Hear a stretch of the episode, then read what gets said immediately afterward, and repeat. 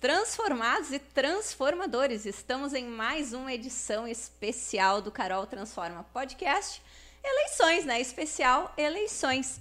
E vocês sabem, né, que o nosso podcast tem o patrocínio master, né, de Academia Biocenter, Estética Cabelo e Companhia.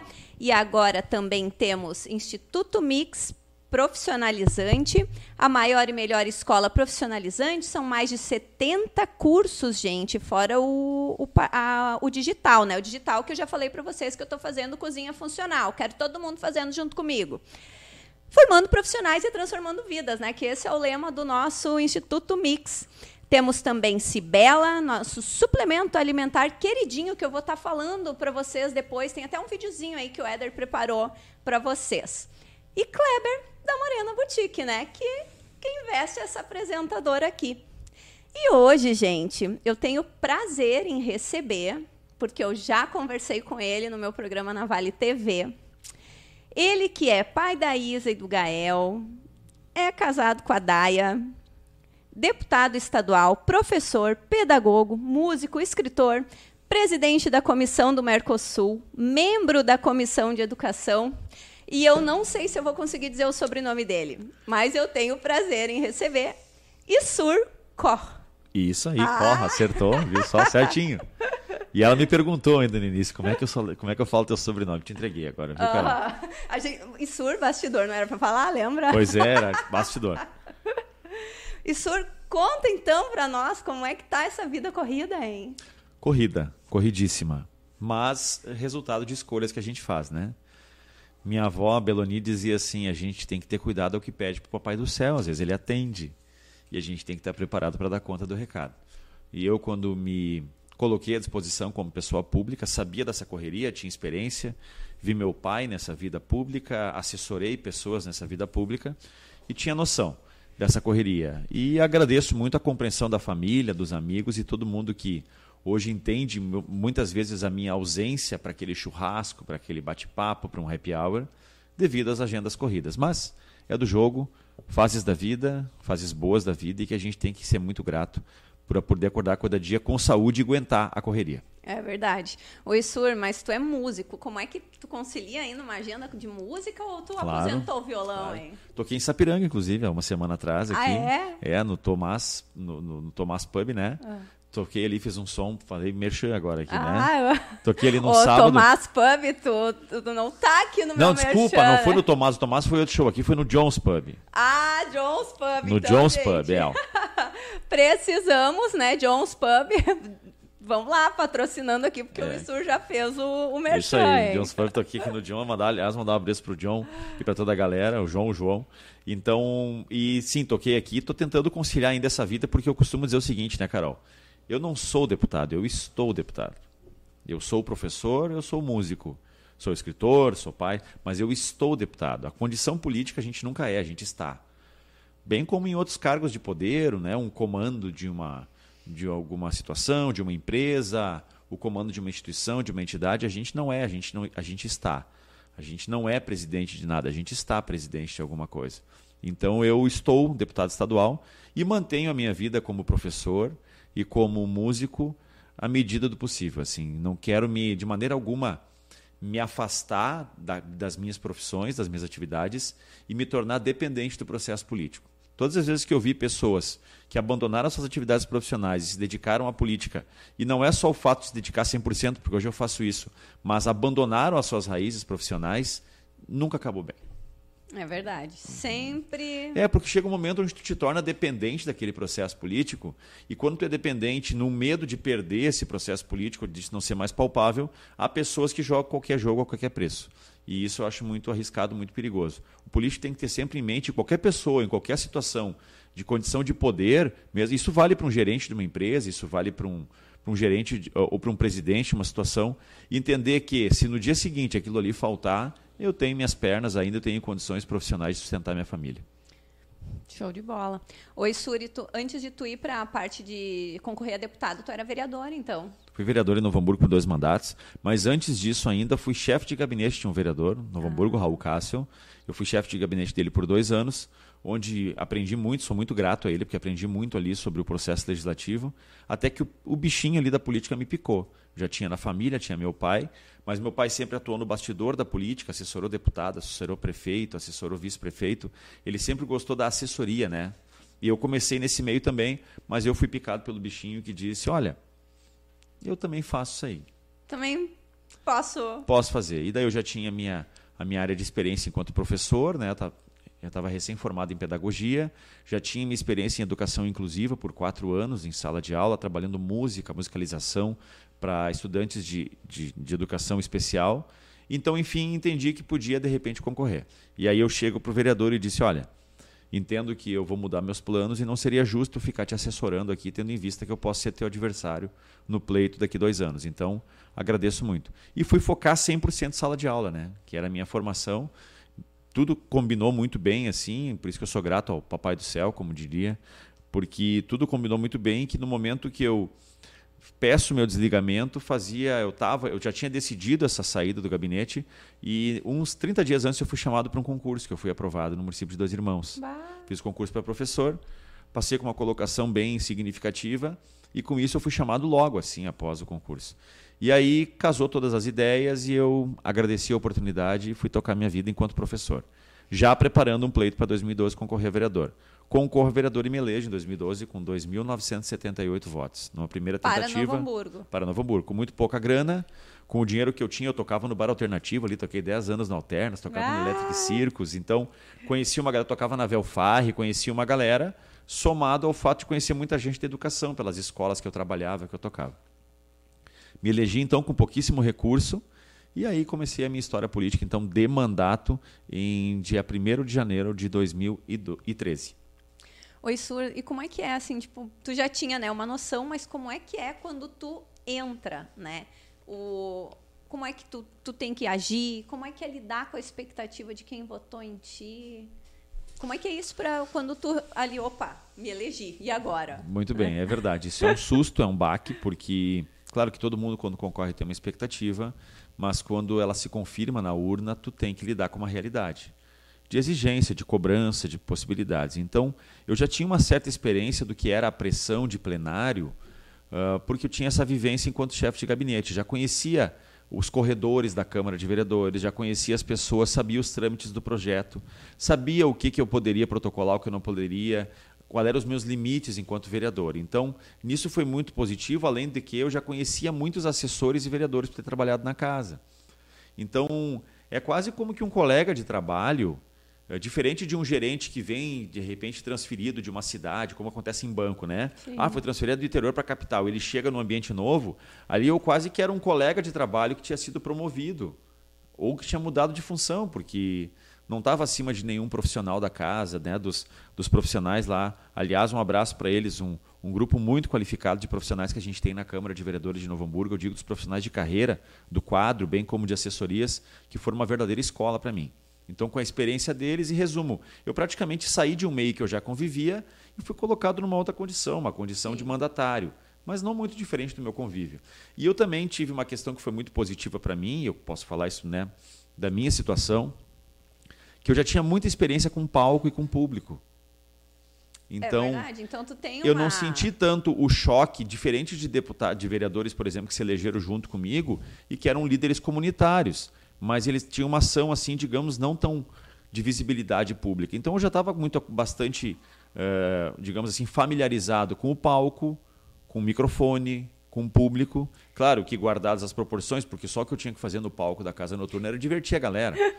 no, no, na, na tribuna da Câmara de Vereadores, apesar do microfone, eu tinha que entregar serviço, né? como sempre entreguei.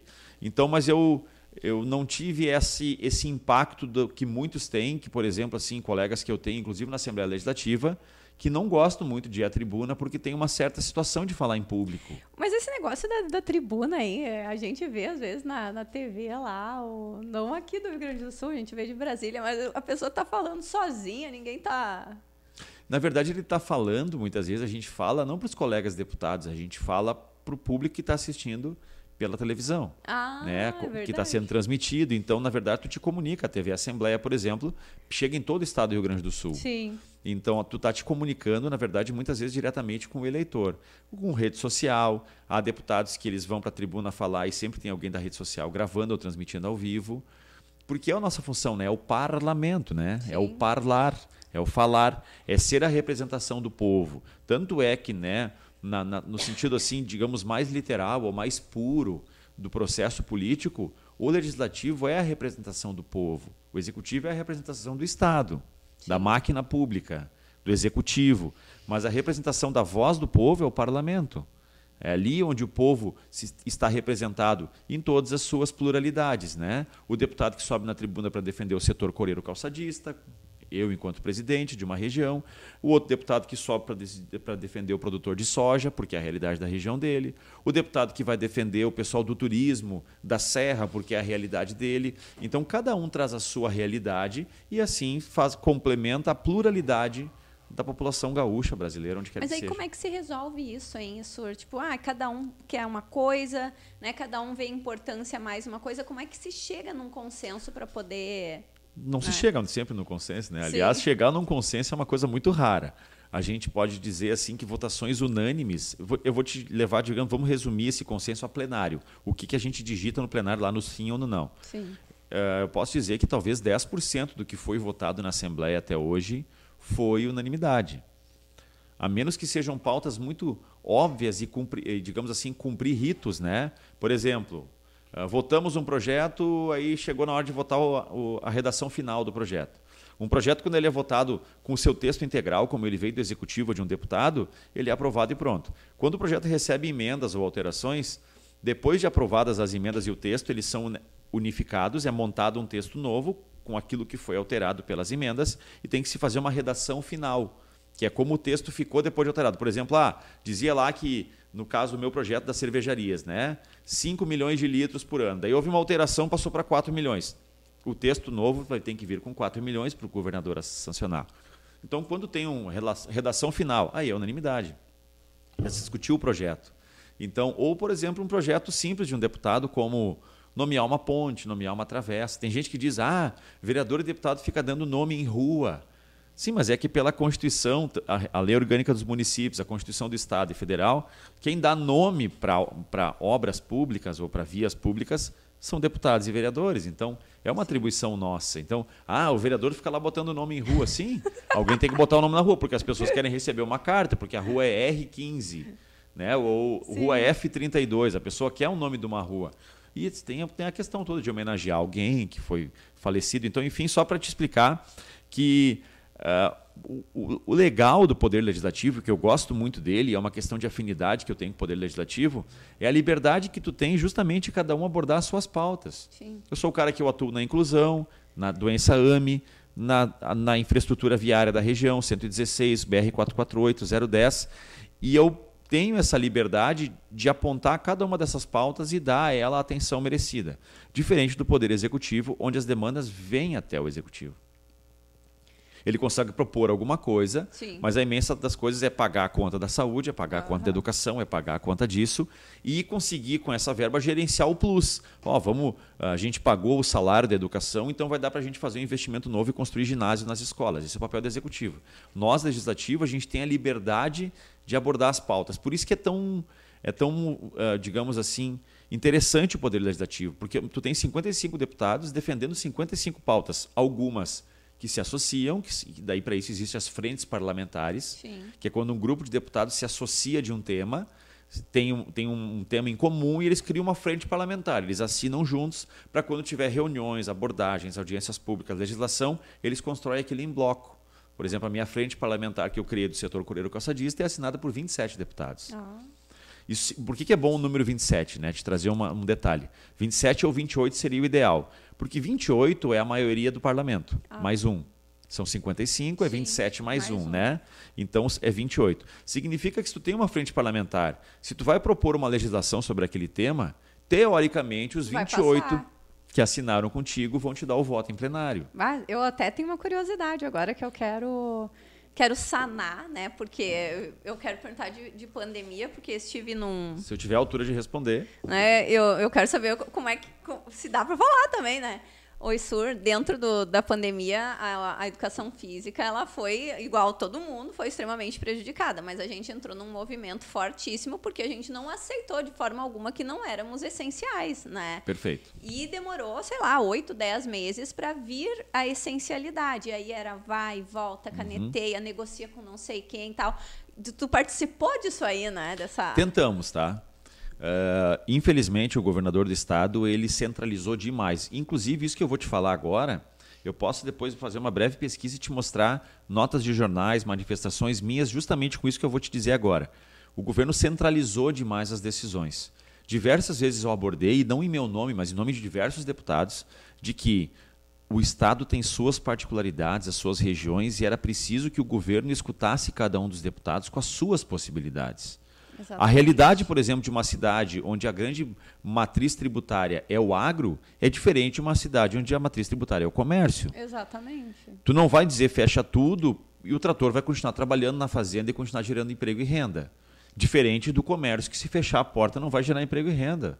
E não é só a questão do dono da loja, é cada um da, dos funcionários e a, e, e a dificuldade que a sociedade tem de entender, muitas vezes, e o governador tinha de entender, é que o processo é todo uma cadeia. Se a Carol não pode abrir a academia da Carol, ela não vai pagar o pneu que ela comprou para o carro dela. O cara da loja de pneu ele não vai poder pagar o fornecedor dele, o fornecedor não vai pagar o transportador, Exatamente. o transportador não vai poder pagar a prestação da caminhoneta dele. E às vezes quem vendeu a caminhoneta para ele foi esse primeiro uhum. do ciclo. Então a gente precisa entender que a economia é uma cadeia. Quando eu comecei, Carol, a defender a abertura de academias, e isso está tudo registrado, né, eh, de que o governador disse assim, ó, só o essencial. Eu dizia, depende do ponto de vista. Tu está falando de um serviço essencial ou da essencialidade de eu ter aquela renda para eu pagar minhas contas?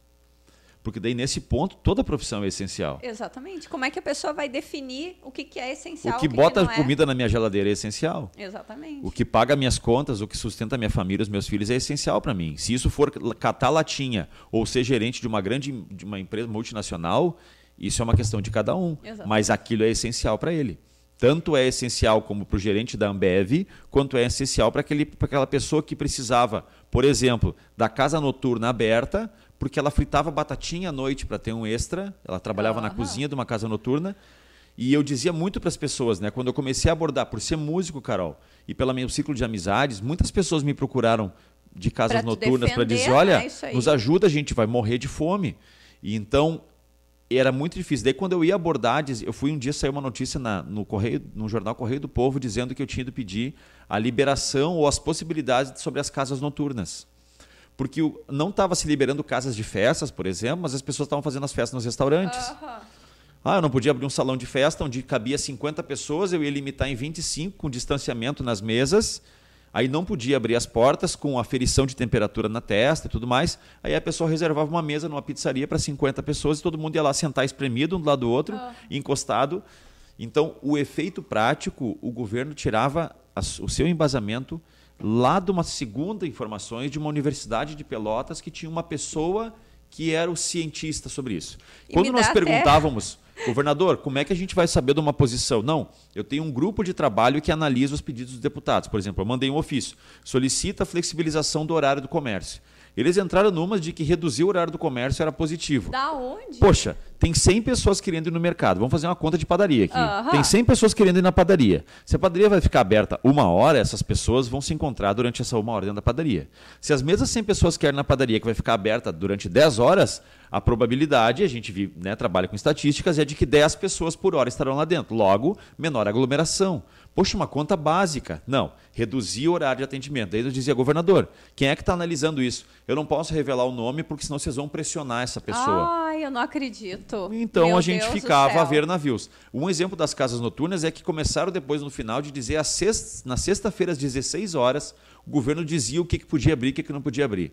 Aí eu fui lá dizer, pô, qualquer pessoa que sabe, não é tô falando de casa noturna, de balada, de bailão, não é isso.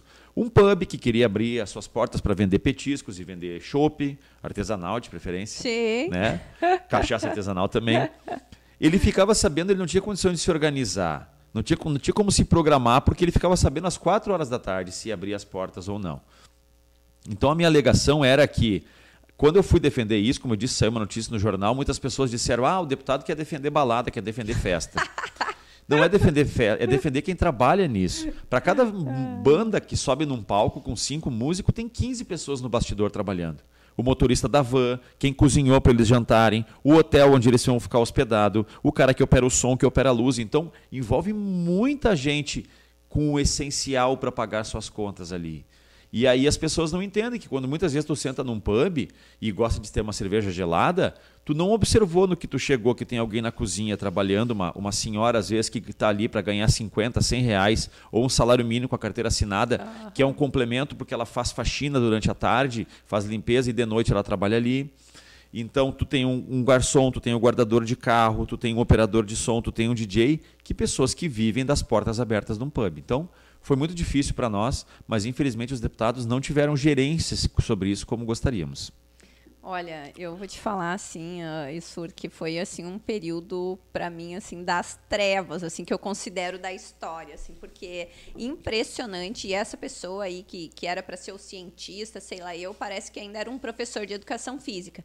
Aí eu fiquei pensando assim, a gente, um, um cientista que é professor de educação física não sabe que a educação física ela é da saúde, promove saúde. Perfeito. Quanta gente ficou ali que precisava de academia para uh, ah, treinar, para combater ansiedade, pressão alta, tantas coisas, né? A gente, claro, a gente ganha dinheiro com a parte estética, mas isso aí é, é a consequência Sim. de uma vida que está totalmente uh, é, é, embasada em saúde, né? E aí tu precisar ficar oito, dez meses pedindo essencialidade e a essencialidade ainda vir na base da, do, da gritaria, do, de tudo que é coisa, e ainda por cima uh, que teve ainda outros vieses dentro da. para aceitar, então vamos fazer não sei o que com a educação uhum. e tal, sabe? Bah, um joguinho assim que.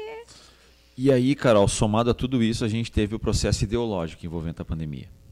Não se bastasse a discussão técnica, que já era muito difícil, porque era uma experiência nova para todo mundo não se tinha histórico sobre isso, né? Sim. A gente sabe como lidar, é muito comum se lidar com, com por exemplo, catástrofes climáticas. Existe uma vigilância sanitária, quer dizer, uma, uma, guarda, uma guarda civil para isso. Existe uma. Me faltou a palavra agora.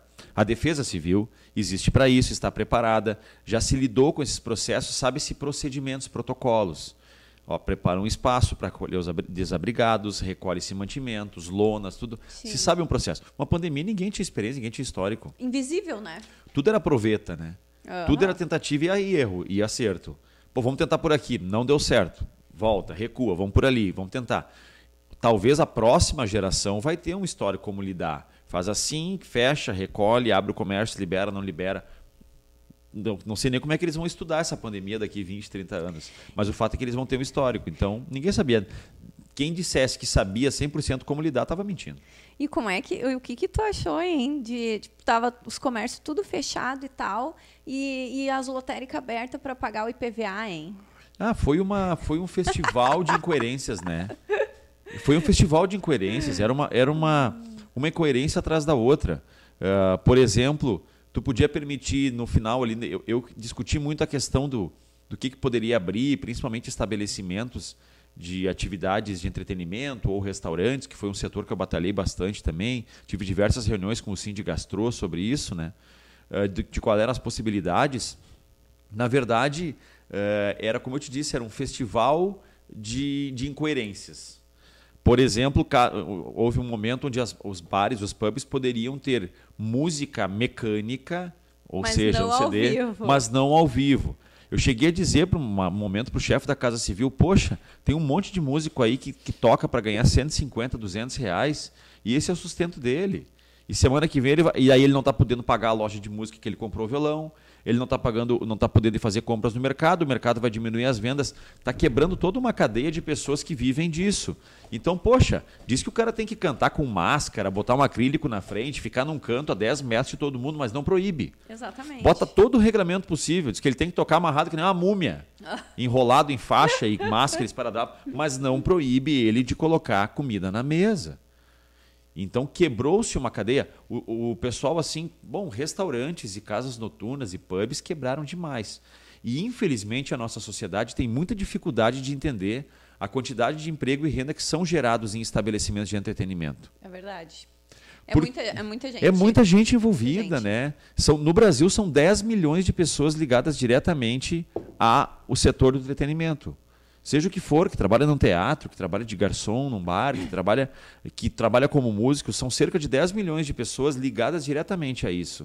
É muito emprego e renda, mas infelizmente ainda a gente tem uma obviedade de que geração de emprego e renda é um estabelecimento que abre às 7 horas da manhã, toca uma sirene, entra um monte de funcionário para dentro, Aí ao meio-dia eles uh -huh. saem para almoçar. Uh -huh, Parece. É. Nós estamos no filme do Charlie Chaplin ainda Exatamente, lá. Exatamente, Revolução Industrial. Isso, né? da Revolução Industrial de como se, geração de emprego. E essa dificuldade que a gente viu com o setor, das pessoas compreender de quando eu dizia tem que liberar os pubs. É, quer defender festinha. Não tô... Quem eu estou menos preocupado é quem quer fazer festinha. Eu estou preocupado com quem vive de ser garçom, trabalha na cozinha, trabalha como segurança, que cuida do carro da frente. Essas pessoas precisam da porta aberta. Tomara que não vá ninguém lá então, mas Sim. que eles possam abrir as portas que se vier cinco pessoas e consumirem. E aí há, muito, há uma cadeia muito grande, né, Carol? É o cara que fornece a batatinha congelada, claro. é o que fornece a bebida. É uma cadeia muito grande, mas porque quem entra num pub, senta na mesa, toma um chopp e vai embora, ele não vê esse processo todo. Ele acha que emprego e renda está naquela fábrica do lado da casa dele, que tem uhum. muito também, que é o nosso molde. Mas existe emprego e renda em outros setores, que não são óbvios para as pessoas. Então, assim é a dificuldade também que a gente tem para lidar com tecnologias hoje em dia. É. Eu sou membro da Comissão de Ciência e Tecnologia, Educação da Assembleia Legislativa. E eu tenho um trabalho que eu gosto muito da questão de inovação, robótica, automação, esses processos. Eu fui aluno da Liberato, então eu meio que fiquei com isso no sangue. Fui mecânico da Força Aérea por oito anos Ai, da minha maravilha. vida, então eu tenho essa, gosto muito dessa questão de tecnologia. Uh, fiquei encantado quando eu entendi porque que um avião voava e eu pensava eu vou, eu vou chegar o mais perto que eu posso disso. Não consegui ser piloto. Até levo um avião no ar, um helicóptero, mas não, não tenho graduação para isso. Mas atuei muito na parte da manutenção por muitos anos da minha vida. Então, sempre gostei muito disso. E quando tu chega para falar de inovação, já na Câmara de Vereadores, quando eu tentava fomentar os coworkings, por exemplo. Pô, nós temos que criar uma legislação específica para coworking. Nós temos que facilitar a vida dos caras. Temos que regulamentar eles nos processos, que a exigência era, ah, mas não se regulamenta, não se. Sim, mas temos que dar uma, uma legislação para eles a dificuldade que eu tinha, Carol, de fazer, às vezes, colegas parlamentares entender que atrás de um computador, de dois computadores, dois gurizão com 19, 20 anos estão fazendo negócio com a China, com a Ásia, estão vendendo software e que aquilo ali gera tanta renda e, e, e, arrecadação, se for o caso, quanto uma empresa que está com a porta aberta ali, com uma fábrica, com uma máquina produzindo alguma coisa. Exatamente. É difícil as pessoas entenderem essa diversidade. E isso a gente enfrentou na pandemia, voltando lá na tua pergunta, do que, que é essencial, do que, que não é. Então, é, é difícil a gente julgar o que, que é essencial para alguém. Né? É e o que coloca comida na mesa é essencial. Oi, Sur. Então, aí a gente teve o evento pandemia, que aí culminou nesse caos geral para todos. Mas dentro daquilo que tu te propôs a fazer como deputado, o que que tu conseguiu fazer? Qual foi a tua frustração, né? A tua alegria maior? Boa pergunta. Muito boa pergunta. Carol, uh, o fazer no legislativo é algo bem complexo, né? A gente tem, eu brinco que eu tenho o poder do esperneio. As pessoas perguntam, mas qual é o poder do deputado? Eu digo, é o poder do esperneio. eu sou um poder uh, intermediador, muitas vezes. Por quê? Porque nem tudo que as pessoas precisam, que é o imediato, que é a, a missão do executivo, é legislável. A pessoa vem dizer assim, ó, tu tinha que fazer uma lei para que a gente não tivesse que ficar esperando na fila do SUS. Não, mas o SUS existe para tu não ter que esperar na fila. Eu não tenho que criar uma lei para isso. Eu tenho que, é, como legislador, intermediar construções junto com o Poder Executivo, entender por que está demorando o atendimento e encontrar uma construção. E aí entra o meu papel de deputado ou de vereador, né? Uh, senhor prefeito, senhora prefeita, por que estamos tá, tendo esse problema de demora nas filas? Ah, porque eu estou com poucos médicos. Então, precisamos aprovar no orçamento o incremento de recurso de orçamento para a contratação de novos profissionais. Aí chegou o meu papel. Sim. Mas o papel de ação imediata, que é 90% dos problemas das pessoas, ele é uma pauta do Poder Executivo. Então, tu te frustra muitas vezes, como, por isso que eu te disse né, que eu contextualizei, que muitas vezes o, o que, que a gente conseguiu fazer. O fazer é muito relativo. Tu consegue intermediar, construir. Então, eu tive avanços importantes. Eu me debrucei muito sobre o tema da educação. eu consegui nesses quatro anos fazer um bom diagnóstico no primeiro ano, especialmente de uma pauta que eu me debruço muito, que é a educação inclusiva, bem como a educação profissionalizante. São duas pautas da educação, principalmente da educação pública, que me atraem muito, que são meio que magnéticas para mim. A inclusão, que é a experiência que eu tive enquanto professor de inclusão por muitos anos, com, trabalhando música e educação em si, e também a experiência que eu tive né, da, do ensino profissionalizante, por ter sido aluno da Liberato, escola técnica, ter utilizado isso. Eu fiz dois anos de mecânica na Liberato e, eu, apesar de não ter me formado no curso, cinco anos depois, quando eu estou na Força Aérea, eu tinha uma graduação, um conhecimento mínimo de mecânica que me deu a condição de me tornar mecânico de aviação. Mas olha só. Então, eu vi a oportunidade que é que a educação profissionalizante me gerou. Então eu consegui me debruçar sobre isso, fazer um diagnóstico e já traçar ações. O primeiro ano foi de pesquisa, investigação, saber o que estava acontecendo e já consegui traçar ações a partir dos outros anos. Então conseguimos avançar bastante. Eu comemoro muito, né, as pautas que a gente conseguiu avançar quanto à inclusão, muitas. Tratamos fortemente, participamos fortemente do debate da carteira do autista que foi uma pauta federal, Sim. a Lei Romeu Mion, mas que a gente fez a implementação na esfera estadual. Ainda estou avançando vagarosamente, mas quase conquistando a carteira digital do autista. Que. Para que assim como a gente tem o documento do carro, a carteira Sim. de identidade, o familiar ou o próprio autista tenha no seu celular a sua, o seu documento digital. É uma construção que a gente está fazendo junto à FADERGS e outros órgãos. Precisamos que a Procergs entre nesse processo também, né? que é processamento de dados, isso tem um custo. Então, são avanços importantes. Conseguimos avançar em questão de logística e de infraestrutura como por exemplo o tema que a gente aprofundou bastante, tivemos participação ativa da duplicação da ponte da 116, numa ação muito forte do senador Luiz Carlos Reise, junto com o ministro Tarcísio, mas que um grupo de deputados gaúchos em 2019, quando o ministro Tarcísio esteve, então o ministro Tarcísio, né, que fez tantos, teve tantos Sim. avanços, esteve em Morro Reuter inaugurando uma rótula, eu e diversos deputados da região aqui, eu, Marcel Van Hatten, o Giovanni Feltz, o Lucas Redecker, o Zuco não estava. O Zuco também estava junto, o, delega... o coronel o Zuco, coronel. isso, tenente coronel Zuco, meu grande colega, aliás, amigo do nosso delegado Zuco, é. né? Que falamos antes sobre ele.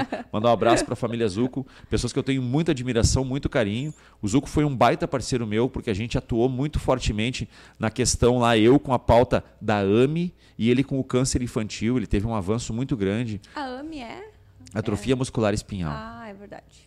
Então conseguimos, então, né, uh, fiz esse parênteses para saudar meus amigos aqui da família. Aliás, um, como eu disse, um grande abraço para o Coronel Zul, que a gente teve uma afinidade muito grande, porque ele, por ser militar e eu também, ex-militar, a gente se afinou meio que na linguagem militar, né? Sim. Do jeito de falar, do jeito de abordar, e me dá o bizu aqui, e, e, e, gestual que os militares conhecem. Então, a gente se afinou nisso, se encontrou. Eu sempre brincava, cumprimentava ele com uma continência, porque ele é mais antigo, né? Sim. Eu, ele bem mais antigo que eu, então eu só dava bom dia, boa tarde. Foi bem legal. Mas então, voltando, né, para te dizer, então tivemos avanços importantes. A AME, por exemplo, foi um caso. A gente conseguiu aqui no estado zerar o ICMS sobre os Zolgesma. A AMI tem um dos remédios mais caros do mundo, custa cerca Sim. de 10 milhões de reais uma Nossa dose do remédio senhora. Zolgesma. É uma única dose que tem que ser administrada na criança até os 24 meses para ela ter eficácia. Uhum. Infelizmente, o SUS não cobre isso ainda. O, o, SUS alega que não tem comprovação total da eficácia, mas quem conhece os casos, o caso da Lívia aqui no Rio Grande do Sul, é um grande exemplo. Quem vê a Lívia antes do Zolgesma e depois do Zolgesma percebe claramente, mas alegam que não tem embasamento suficiente ainda. O Ministério da Saúde ainda não liberou para que o SUS pudesse Faça administrar. Então, o que, que, é injusto? Né? As famílias, até os 24 meses de idade da criança, eles têm que fazer vaquinhas, doações, arrecadações, para arrecadar ínfimos 8 milhões de reais. Isso foi irônico da minha parte, Sim. né? E é muito triste isso, Carol, porque ela é uma doença que se cura com dinheiro. Diferente do câncer, que é uma, uma doença que tu pode ter todo o dinheiro do mundo. Que pode ser que, que não. Tu não vai ter cura para ele o zoogesma, ele tá, a cura está ao alcance das mãos da família com dinheiro. E isso é uma injustiça muito grande, como eu te disse. A gente percebe é, né, situações de grandes atores, o Patrick Swayze é um exemplo disso, atores agora mais recentes, onde o câncer foi fulminante e acabou com a vida dele. A gente percebe que a, o, se tivesse o dinheiro, eles teriam sido salvos. O guitarrista da banda Van Halen, por exemplo, que eu sou muito fã, o Ed Van Halen, com todo o dinheiro do mundo, ele não conseguiu bancar o tratamento que tivesse cura. Diferente do Zolgesma. Que é o dinheiro que cura. Que é o dinheiro que resolve. E isso é muito injusto, porque daí a família sabe, a cura está ali. Está ali ó, a cura, dentro de uma cápsula É um que- desespero, que- né? onde a chave para abrir essa cápsula custa 8 milhões de reais, porque era 10. Então, quando a gente conseguiu essa construção junto à Secretaria da Fazenda, e o governo foi muito solícito de imediato e tirou 18% de imposto sobre um remédio fez com que caísse mais de um milhão e meio o preço do, do remédio. Que numa família que está fazendo vaquinhas online Sim. e ações e rifas para salvar uma vida, tu tirar cerca de 15% do custo É disso para né? eles, é tempo que se ganha, né? Então tem outros avanços que a gente tem tentado, por exemplo, que a- hoje existem tra- ah, ah, exames no mundo, por exemplo, o teste do pezinho, onde tu consegue detectar a AME já no, no- no nascimento. Inclusive, há países do mundo que conseguem detectar naquele exame que é feito no cordão umbilical. Ah, da- sim. né, tu consegue detectar qualquer tipo de enfermidade na criança. Então, o problema de uma doença que ela é degenerativa e que ela tem um, um- um prazo correndo contra o relógio, é que quanto antes tu conseguir diagnosticar, mais tempo tu tem. Um pai e uma mãe que diagnosticarem a AME no nascimento da criança, eles têm 24 meses para correr atrás, tentar, para tentar a aham. cura do filho. Um pai e uma mãe que descobrir a AME, quando perceber que a motricidade da criança Não não, é tá muito desenvolvida e não está acontecendo. e com 7, 8 meses faz- tirar o diagnóstico, esse- essa família perdeu 8 meses na busca da cura do seu filho. É verdade. Então, quanto antes a gente conseguir acelerar o processo de detecção da AME, então a AME foi uma das grandes ações que a gente conseguiu fazer. Inclusive o livro, Carol, esse que eu tenho aqui, que Ai, eu- depois nós vamos falar sobre o livro, Ah. eu acho, né? Eu queria pedir liberdade para falar. Aliás, Sim. mandando um beijo para Isa, para o Gael, para a Daia, para toda a família, o pai, a mãe, meus irmãos. Agora eu comecei a mandar para todo mundo, mandar até para os cachorros e Aham, para os gatos. Minha equipe de assessoria. Mas o livro ele conta a história de duas crianças, que são os meus filhos, os personagens, a Isa e o Gael. E o que, que eu fiz? Né? Como eu tinha direito a uma cota do autor, uma parte do livro é cota do autor, cerca de 8% das edições eu tinha direito à participação sobre isso, mas eu tenho hoje a minha, a, a minha renda enquanto deputado estadual, enquanto músico também, eu entendi que eu poderia praticamente fazer uma ação social com esse, com esse livro. Então, como é que a gente fez? Muitas pessoas diziam, ah, eu queria comprar o livro. Funcionava assim, eu, eu sugeria para a pessoa todas as campanhas da AME do Rio Grande do Sul, a pessoa escolhia a do João Emanuel, a da Lívia, a qual ela quisesse participar, fazia uma doação de no mínimo 25 reais para essa campanha, nos mandava o comprovante do Pix ou da transferência e ganhava um livro. Ai, que máximo. Então funcionou assim, né? Na verdade, o dinheiro nem passava pelas nossas mãos. Sim. Doava direto para a campanha. Então a pessoa entendeu, ah, a AME da Lívia, do João Emanuel, está mais crítico, falta dois meses, falta três meses. Doava lá um mínimo de 25. Teve pessoas que doaram 150 reais. Bah. A gente teve uma, a a doação mais alta passou de 200 reais, 200 e uns quebrados, até não entendemos, né? A pessoa doou e ela recebeu um livro. Então foi uma maneira que a gente teve de se doar nesse sentido. O dinheiro nem passava pela nossa mão. Então é uma, uma doença que ela cada vez mais a gente tem percebido e não é pelo crescimento dos casos, não só pelo crescimento, mas porque cada vez mais as pessoas têm buscado diagnosticar, perceber, tem percebido, ouviu-se falar da doença e quando percebe uma certa dificuldade na criança, corre para fazer o exame. Já não fica esperando, né? Já não fica esperando tanto, né?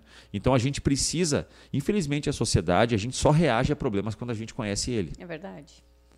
Outro tema que eu quero abordar contigo daqui a pouco da saúde mental, Sim. é um tema que eu trato muito porque a sociedade só não dá a seriedade do tema da saúde mental porque desconhece o tamanho do problema. Oi, Sur, e, e a saúde mental, ela teve um.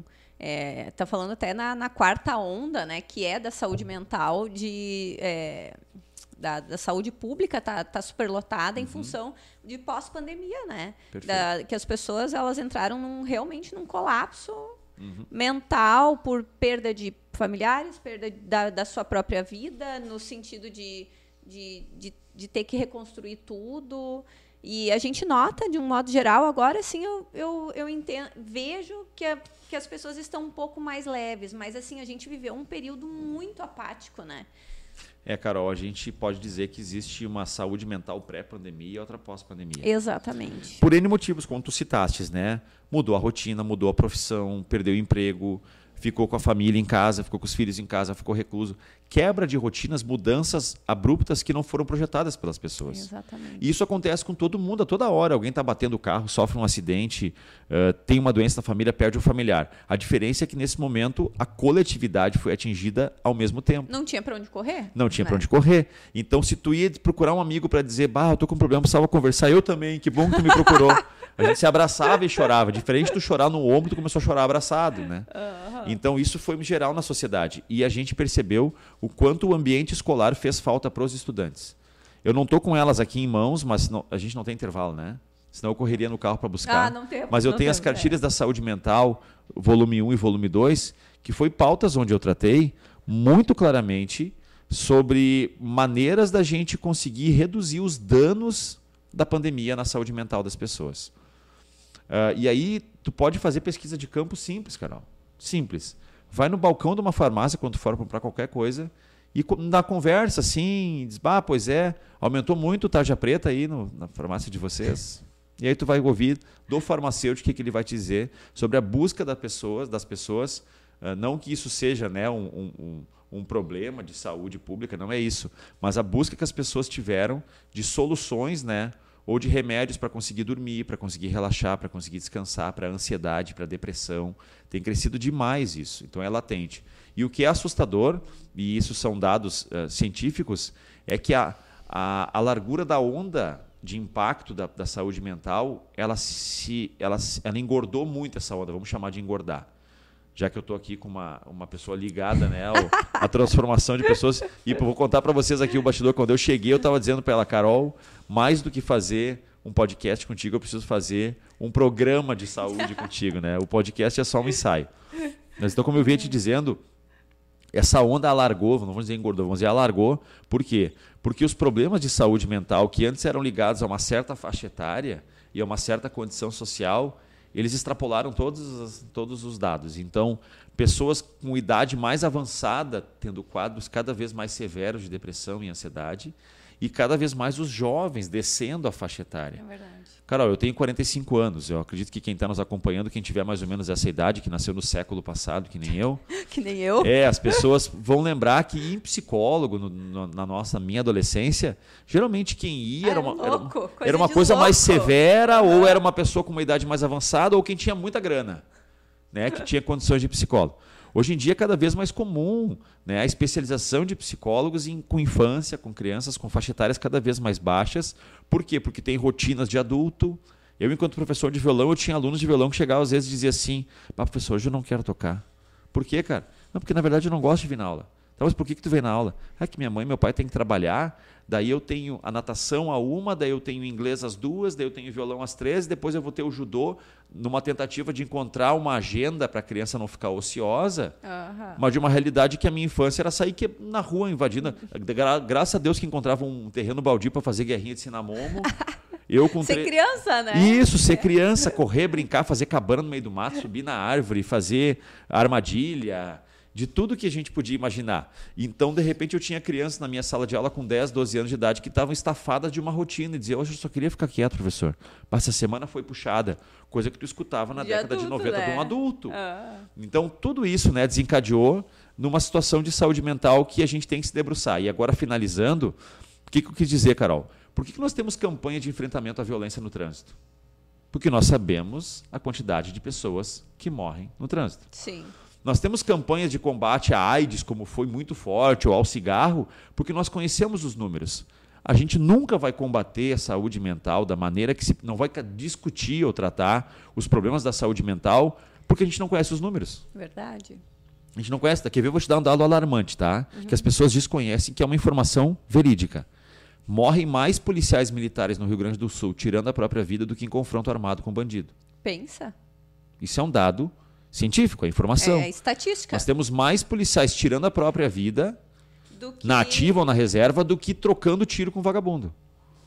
E isso é um dado muito alarmante. Para teres uma ideia, quando a gente fala, outro dado crítico do nosso Estado, quando a gente fala em violência uh, quanto a enfrentamento a forças policiais no Brasil, você perguntar assim: olha, qual é o Estado que tem mais incidência de suicídio na polícia? Rio de Janeiro, São Paulo ou Rio Grande do Sul? Rio Grande do Sul? É o primeiro. Bah. atrás do Rio de Janeiro, atrás de São Paulo e depois do Rio de Janeiro. No Rio Grande do Sul a gente perde mais né, vidas por suicídio na, na, na, nas polícias, nas forças de segurança, uh, do que no, a cada uma no Rio de Janeiro são três no Rio Grande do Sul. Isso que o Rio de Janeiro a gente viu Tropa de Elite, a gente assistiu Sim. filmes onde mostra que o Rio de Janeiro é o ápice da violência no Brasil, do confronto polícia e bandido. Enquanto que a gente percebe que a incidência de depressão e ansiedade nos nossos policiais. Então, tanto que o tema né, que eu abordei, eu fiz audiências públicas, era dizer cuidar de quem cuida da gente. A gente tem como tendência, como ser humano e como sociedade, e isso, uh, né, digamos, se explica através da antropologia, né? Que o ser humano ele tem a tendência de defender o mais fraco. É uma tendência natural Sim. nossa. Tu nem sabe o que aconteceu, mas tu vê dois cachorros brigando na rua, um grande e um pequeno, tu vai proteger o pequeno. Tu nem sabe o que, que ele fez. E o pequeno, às vezes, é o tinhoso. Isso, né? é o tinhoso. Então, a gente, é a nossa tendência de proteger o mais fraco, mais fraco, seja no tamanho, seja na idade, né? E a gente, como sociedade, muitas vezes a gente olha o policial ou o agente de segurança, como seja o bombeiro, forte, né? o policial civil, como sendo o forte, o intransponível, a, o exemplo de força e de segurança. Por quê? Porque tem uma viatura blindada, tem um giroflex, tem um colete, tem um armamento. E não estou dizendo aqui que eles sejam frágeis, não é isso, mas que a gente tem que ter um olhar especial que às vezes por trás daquela farda tem um homem e uma mulher com as mesmas situações críticas que a gente vive qualquer cidadão. Exatamente. De quem está no comércio, de quem está com uma empresa quebrando. E eles têm uma missão de quando o bicho pega, todo mundo corre para dentro de casa e eles vão ao encontro do Tem vagabundo. Que fazer um então eu trato né? muito dessa particularidade. E isso foi com muitos profissionais que também tiveram na linha de frente na pandemia. Os médicos, enfermeiros, professores, todas as áreas foram atingidas de, com um grau maior ou menor. Oi, Sur, e teve um dado, mas assim, ó, como faz um tempo, eu também não me lembro nem da onde eu, eu, da onde eu escutei ou li, ou sei lá. Mas que na, no Rio Grande do Sul, quando deu fecha, fecha, fecha, abre, sei lá o quê, uhum. né? Diz que nós estávamos, não sei se era no Rio Grande do Sul ou no Vale dos Sinos agora, com uma média de sete suicídios, né? Uhum eh, agora não sei se era por semana ou como é que era. É, e aí que não podia divulgar para não gerar mais pânico e mais uhum, nas uhum. pessoas, uhum. né? Então a gente entende, né, vê que, que são, são situações que a gente precisa se atentar, discutir. né? Discutir. Carol, olha só, eu vou, eu vou provocar, inclusive, aqui uma questão que é muito polêmica da gente falar, porque ainda existe um tabu quando vai se falar de suicídio, de saúde mental. Verdade. É um tabu. Não se fala disso, as pessoas não falam disso, não gostam de falar disso, se mantém velado. Quando acontece numa família, fica ali, fica concentrado. E isso é completamente compreensível. Por N motivos. Porque há quem se suicide porque entende que não tem significado na vida, não tem sentido na vida. Quer dizer, há quem busque o suicídio, né, ou tenha depressão, porque não vê sentido na vida, porque queria chamar atenção, e às vezes o suicídio se torna uma forma de chamar atenção. É uma discussão que a gente tem é, que fazer, tem, tem que aprofundar. Fazer. Só que há países no mundo onde já se divulga os números do suicídio. Porque chegaram à conclusão, depois dos debates, que a gente não enfrenta o que a gente não conhece. É verdade. Se agora tiver um acidente aqui na RS, que tem muitos acidentes, que eu me debruço muito com essa pauta dessa RS aqui, e se tiver um acidente agora e morrerem três pessoas, amanhã nós vamos saber no jornal. Ó, oh, vamos cuidar com a RS. Vamos ter atenção na RS porque três, mais três pessoas morreram. Filho, cuida para atravessar a RS. Pai, cuidado com o carro, não corre na RS. Se alguém cometeu, três pessoas cometerem suicídio essa noite, nós não vamos saber amanhã para poder dizer para a família: filho, tu tá bem? Tu quer falar sobre isso? Uhum. Pai, cuidado, tá? Presta atenção, se tu tiver com depressão, te abre com a gente, conversa com a gente. A gente não enfrenta problema que a gente não conhece, Carol. É verdade. E enquanto a gente não conhece os números do suicídio, da depressão e da ansiedade, a gente não discute na altura que precisa discutir. Não se aprofunda. E aí tudo vira tabu. Tudo ainda, vira tabu. Então, é... divulgar ou não o suicídio é uma faca de dois gumes. Literalmente uma faca de dois gumes. Ao mesmo tempo que tu não incentiva, tu não fomenta, tu não expõe a família de uma pessoa, tu não demonstra o tamanho do problema. Então, eu já tenho discutido que eu acho, no meu entendimento, eu acho não, eu acredito que deveria-se, pelo menos, ter um dado estatístico que fosse divulgado. Eu não precisa divulgar o nome da pessoa, como Sim. é que foi, como aconteceu. Mas se a gente soubesse ao final de cada mês a quantidade de pessoas que cometeram suicídio, as câmaras de vereadores, as escolas, as famílias, as pessoas iam sentar na mesa em casa e iam dizer: bah, vocês viram quanta gente se suicidou? Poxa, eu percebi que o. Ia o virar nosso... uma conversa. Uma né? conversa. Pô, eu percebi que o nosso vizinho ali realmente. Vocês notaram que ele era mais sorridente, brincalhão, e de um tempo para casa ele não sai de dentro de casa. Eu só vejo, às vezes, ele abre a janela para fumar um cigarro e se fecha de novo. Pode ser uma pessoa que está sofrendo um quadro de depressão. E é essa pessoa que daqui dois meses nós vamos ver no jornal: pessoa encontrada morta dentro de residência com indícios de. Verdade. E aí? E- Então eu- a gente não concordo. discute o que a gente tem que discutir. É uma ferida, de, é, é um assunto ruim de lidar, é um assunto terrível de lidar. É uma Pesado. conversa pesada e indigesta, mas a gente tem que falar sobre isso. Por isso que o nosso tema da nossa cartilha é saúde mental. Precisamos falar sobre isso. E o, é o setembro amarelo que. Não, Sim, é o setembro, Setembro amarelo, né? Entra agora, né? se discute isso. Na verdade, eu acho que tinha que ser, além do setembro amarelo, No ano gente, todo, o né? ano vermelho. É. Então, porque o amarelo é, ó, vai ficar vermelha a situação, já está vermelha, né? Então, a gente precisa discutir isso dentro de casa. A pandemia trouxe isso também para estudantes. Carol, eu sempre fui professor de escola, por sorte, eu sempre fui professor de escola de, de- de localidades muito humildes.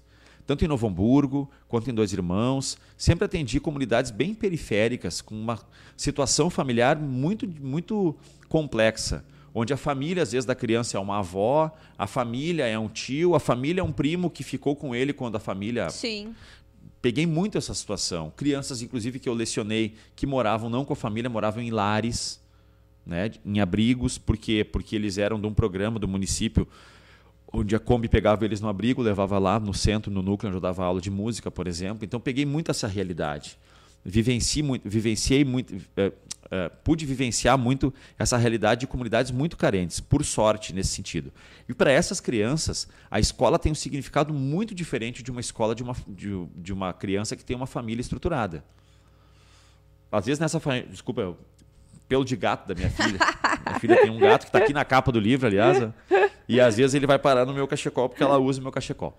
Mas como eu vinha te dizendo, então são crianças que eles não têm um mínimo de estrutura familiar ou de residência ou em casa um Sim. acolhimento. E esse acolhimento acontece na escola. Eu vi imensas, hum, olha, eu posso te dizer dezenas de casos de meninas, por exemplo, que descem do ônibus que pega eles, né, o ônibus escolar que pegava eles, que descia como ela acordou da cama, como ela saiu da cama. Mal e mal com o casaco enfiado, com o cabelo por pentear, com o rosto por lavar, com fome, porque alguém em casa só fez assim, ó, vamos, vamos, vamos, vamos, vamos. Ela com 7, 8 anos, levanta, coloca a própria roupa, Isso, e sai. sabe onde passa o ônibus e vai para a escola. E é na escola uma merendeira, uma professora, uma diretora que recebia ela, levava no banheiro, penteava o cabelo, dava alguma coisa para ela comer, para se alimentar, ou seja, sabia se ela está bem, tu está bem, deixa eu ver essa ferida, vamos fazer um curativo, porque ela tinha se machucado no dia anterior e ninguém viu. Então, essa criança tem como referência da escola, a escola é a família dela, é a vida dela, é a sociedade dela, é a porta de acesso a algo para ela, seja para comer, para ser cuidada, para ter uma atenção. Para essa criança, o efeito da escola fechada foi infinitamente pior do que uma criança que teve a família em casa, que tem uma estrutura, que alguém ajudou ele, que alguém ensinou, que alguém deu café da manhã, que alguém preparou, que deu atenção, que penteou o cabelo. Sim. Então, para essas crianças, a falta da escola foi um abismo no processo da pandemia. Um ano e meio sem a tia que cuidava dele. Eu vi, Carol, ninguém me contou. Eu vi merendeiras que na sexta-feira pegavam o fulaninho, a fulaninha lá e botavam um saco de bolacha recheada e mais um biscoito e um todinho dentro da mochila porque sabia que no sábado e no Não ia ter domingo nada pra não ia ninguém que oferecer nada para ele comer, ele ia depender dos vizinhos. Então, ó, guarda e cuida para ninguém pegar de ti. Eu vi isso, que tirava do bolso dela. Isso acontece muito em escola pública em todo o Brasil e aqui em Sapiranga acontece, Sim. em Novo Hamburgo acontece. É uma realidade que acontece, sim, realmente. E sempre aconteceu. Não é o momento né, que a gente está vivendo. Sempre aconteceu. Essas crianças, na ausência dessas pessoas, tiveram um impacto assim Emocional, enorme. emocional eh, incalculável. E agora a sociedade tem que lidar com isso. E tentar. Então nós temos que por abordar esse tema. Isso, temos que abordar esse tema, porque sim, isso acontece muito na nossa sociedade ainda. Crianças que dependem muito da escola para se alimentar. Às vezes a melhor refeição que eles fazem é, na, escola. Eu tô aqui adorando o nosso papo. Eu tenho uma, Eu mais falo uma. muito, né, Carol? Já percebeu Não, que tem que é fazer pod- um. o podcast tem que falar, né? É, né? Bah, mas é, às vezes eu exagero. Não, tem que falar. Mas aqui, ó, eu quero dar um, um boa noite para esse pessoal que está acompanhando. Vera Sirakovski, a Nilda Edinger. Olha que a Erta Klein, ela col colocou alguma coisa, Isur, mas ela apagou. Então eu tô até com medo do que, que ela escreveu aqui. É mesmo? A Herta, que é a do... A Herta. Isso, Herta. Apagou? Apagou. Ah, que pena, Herta. P publica aí de novo que tu falou que nós ficamos curiosos. O que Ga... o Gael, tu conhece? Gael o Gael Fritz Koch. Boa. Gael Jordan. Uhum. Também conhecido como meu filho. É verdade. Personagem do livro aqui, inclusive. Boa noite, disse ele, né? Carlos Eduardo. Boa noite, filhote. Boa noite, ótimo papo hoje. Angelita Hofmeister, boa noite. Uh, Obrigado. Homem sensato, parabéns a todos. O Carlos Eduardo aqui, ó. A Nelly, boa noite. O Carlos Pinto, boa noite. Kátia, todo mundo dando boa noite. Olha aqui agora, a Herta apareceu de novo aqui e apagou de novo a Herta. Herta. É Herta ou Herta, Isur? É Herta. Herta. Tu tá apagando porque eu tô falando teu nome errado? Não tô mais, é Herta. Ai, ai. Gente, quero chamar rapidinho aqui, se o Ederson me permitir, o nosso videozinho. Eu falei para vocês que íamos ter aqui. Não é um comercial, gente, é o meu, meu patrocinador e quem me patrocina é porque eu uso, porque eu consumo, porque eu acredito, porque é o selo de garantia da Prof. Carol. Então, vamos chamar o nosso videozinho.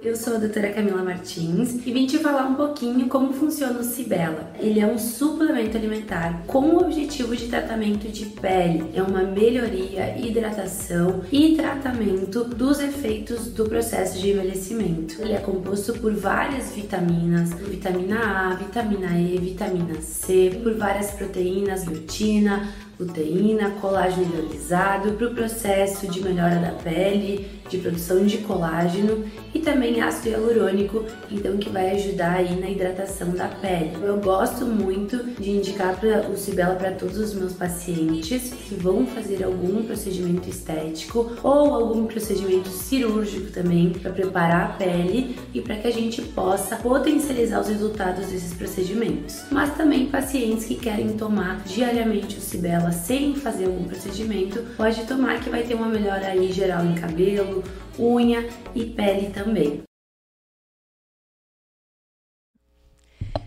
Voltamos aqui, gente. Mara Marques, deputado ISUR, sempre trazendo muitas informações importantes. Parabéns.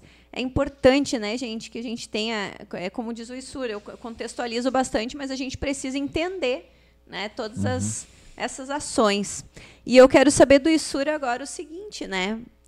Eleição é uma coisa, mas reeleição é outra, né, Isur? Qual é que é a. O que, que tu acha que é que é mais difícil, hein? Tu te eleger ou tu te reeleger, hein? Mostrar, dizer que vai fazer? É outro desafio, Carol. É outro desafio, explico por quê.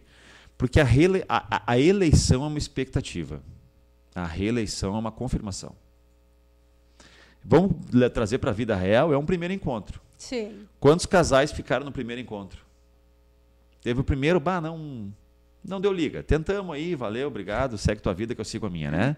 Já há casais que geram o segundo encontro. Por quê? Porque o primeiro encontro foi positivo. Se eu pudesse fazer uma analogia, seria isso. O, o eleitor, quando vota em alguém pela primeira vez, é uma expectativa de trabalho. E claro, se for o eleitor consciente que acompanhou o trabalho, né, que esteve próximo, que entendeu, uh, ele vai gerar esse segundo encontro. E esse segundo encontro, caso o primeiro encontro tenha sido positivo, é a reeleição. E há quem não acompanhe também, né? Há muito, isso acontece muito em rede social. Esses dias a gente publicou a minha chamadinha que eu estava concorrendo a deputado estadual e para reeleição, no caso, né? E aí uma pessoa botou assim, olha, uh, como é que ele botou alguma coisa assim? Ah, uh, mal se elegeu vereador e agora já quer ser deputado. Só que eu já sou já é. deputado é. há quatro anos. Mal, não, é que é mal se elegeu vereador e agora já quer ser deputado. Aí eu fui lá e expliquei, olha amigo, obrigado pelo teu carinho e tudo, mas uh, né, estamos, já estou a deputada há quatro anos. Ele botou, ah tá, desculpa, eu não sabia. Ah. Sim, então quer dizer, é, é, natural, é, é do processo, as pessoas também que não acompanham. Oi, Suri, tu não quis uh, jogar para uma linha de federal? Um passo de cada vez, né, Carol? Eu, eu não vejo assim. Muitas pessoas me questionaram, né? Inclusive falaram da oportunidade. Olha, a região não terá muitos candidatos a deputado federal, vai ser mais uh, plural a, as candidaturas estaduais, então não deve ter muita gente a federal. Eu disse, tá, mas isso não é, não é motivo, não é uma, uma oferta onde eu saí para comprar uma calça brim, mas como tem um moletom em oferta, eu vou levar um moletom também. Não, meu projeto já estava estabelecido, deputado estadual, mais uma vez deputado estadual.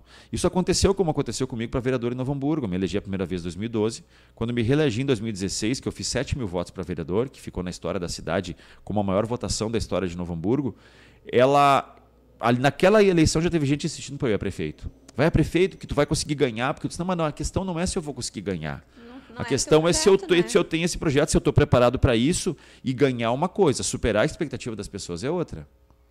Exatamente. Né? Será que, ah, mas se tu concorrer, tu te elege. Tá, mas será que naquela condição eu me elegeria e seria o prefeito que as pessoas esperavam que elas estavam votando? Não, eu não me sentia preparado. Então eu vou a vereador de novo um passo de cada vez. A mesma coisa.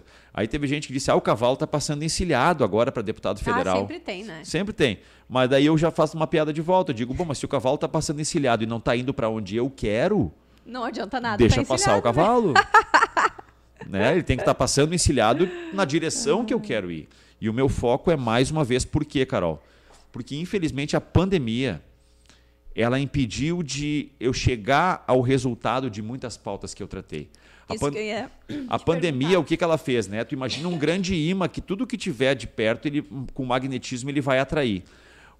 A pandemia, ele atraiu, ele consumiu a pauta. A gente não conseguiu propor pautas. A gente foi bombeiro da pandemia.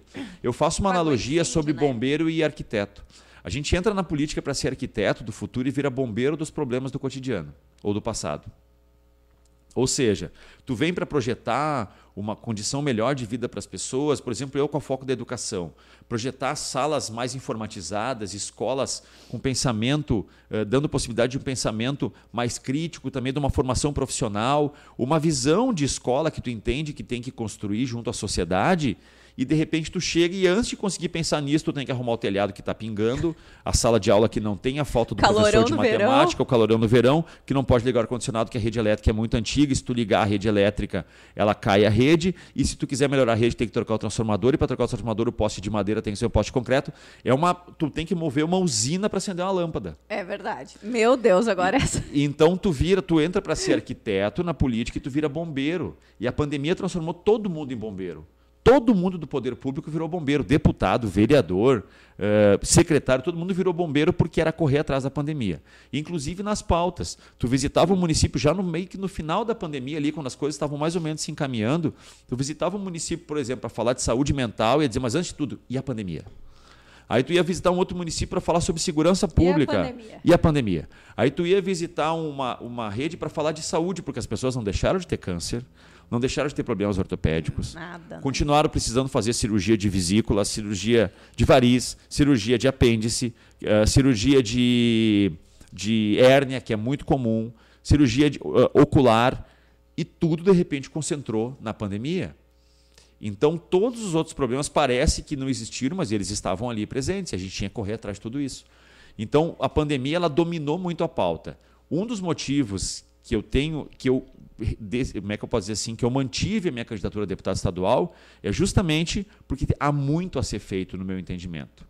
Eu, quando fui vereador em Novo Hamburgo, quando eu fechei seis anos de mandato, eu olhei para trás e disse: Poxa, tudo que eu tinha de ideias para propor, para construir, legado para deixar aqui, eu consegui deixar. Eu construí um legado já. Legislações importantes no município de Novo Hamburgo, na área da educação, da infraestrutura, coisas que eu tinha construído, eu digo, eu acho que eu consigo dar um passo maior. Eu acho que eu sou o cara que tem uma. Eu corri bicicross né, muito na minha vida. Pô, eu consegui saltar aquela rampa de dois metros. Estou saltando bem a rampa de dois metros, estou encaixando de olho fechado. Vou tentar de três ou a de quatro. A mesma coisa foi isso. Então, olha, cumpri minha missão de vereador, olhei para trás, deu vou pensar numa esfera maior. Tanto que as pessoas diziam na época: ah, tu é vereador, eu vou ter em ti para vereador, tu vai a deputado. Eu dizia: tu gosta do meu. Se tu está lamentando a minha saída, é porque tu gosta do meu trabalho. É verdade. Tu acha que eu vou fazer falta. Então me dá a possibilidade de te representar numa escala maior. Eu não vou te deixar de dar atenção da tua situação, da tua escola, daquela coisa que as pessoas precisam do vereador muitas vezes, né? de uma coisa mais pontual, que é apagar o incêndio do que Sim. o poder público não fez. As, ah, corre atrás, minha rua está sem iluminação, o bueiro está queimado, preciso de uma lei assim, preciso de uma lei assado. Eu disse, o que eu vou fazer é ser um vereador em outra esfera, em outra escala. Então, se tu entende que eu faço um bom trabalho a ponto de estar tá lamentando a minha saída como vereador, me dê a possibilidade de te representar numa esfera muito maior. E foi o que aconteceu. Mas eu quero dar sequência nesse trabalho ainda porque há muito a ser feito. Saúde mental, infraestrutura. Não é a hora ainda de eu ir para Brasília. Ainda é hora de eu cuidar do Rio Grande aqui. Isso é muito bom. Né? Muito obrigado. Oi, Sur, para a gente ir, ir, encaminhando o nosso papo já para a finaleira, mas eu pergunto sempre para perguntei para todos os, os, candidatos que passaram por aqui. O que, que tu me diz das urnas eletrônicas?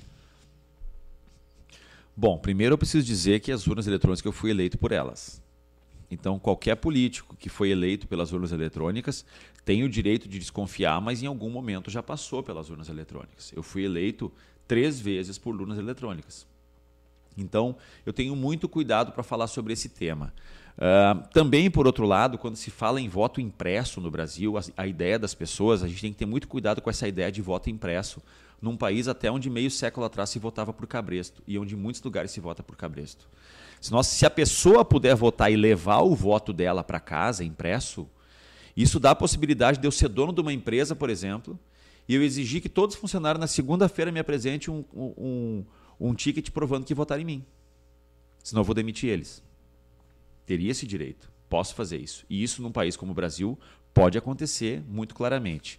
Porém, eu não vejo problema nenhum também de nós termos uma urna eletrônica onde a pessoa vota, sai um papelzinho com o que ela votou e esse papelzinho fica numa urna, caso seja necessário uma contagem posterior fica depositado. Olha, eleição de 2018. Tá lá todas as urnas, vão voltar ao sistema de escrutínio, como nós tínhamos antigamente. O, o, ruim é que, tendo essa possibilidade, tu imagina se o VAR, hoje no futebol, ele é utilizado por critério do juiz. Imagina se o VAR fosse utilizado cada vez que alguém pedisse. Cada jogador pedisse. Ah, não tinha o VAR, jogo, o né? VAR, o VAR. Então, são discussões que a gente tem que aprofundar. Quem vai ter direito a solicitar uma conferência dos votos? Como por exemplo uma licitação onde um dos concorrentes pode solicitar uma revisão da licitação. Porque teve também um negócio, não sei se foi na. Então levar, o, então, só para concluir, uhum. o voto impresso, onde a pessoa vai conferir, votei número tal, olhei, ah, votei o número de sur, ok. Botei numa urna lá para uma possível contagem é uma coisa. As pessoas têm o entendimento que tu pode levar um papel para casa. Tu levar esse papel para casa, tu dá margem para esse papel ser falsificado, as pessoas falsificam o dinheiro. Sim. falsificado e inclusive fazer isso. De alguém que tem eu posso por exemplo pegar meus assessores na assembleia e dizer eu quero na segunda-feira ver o papelzinho se vocês votarem em mim senão está todo mundo na rua. A gente não pode retroceder nesse sentido.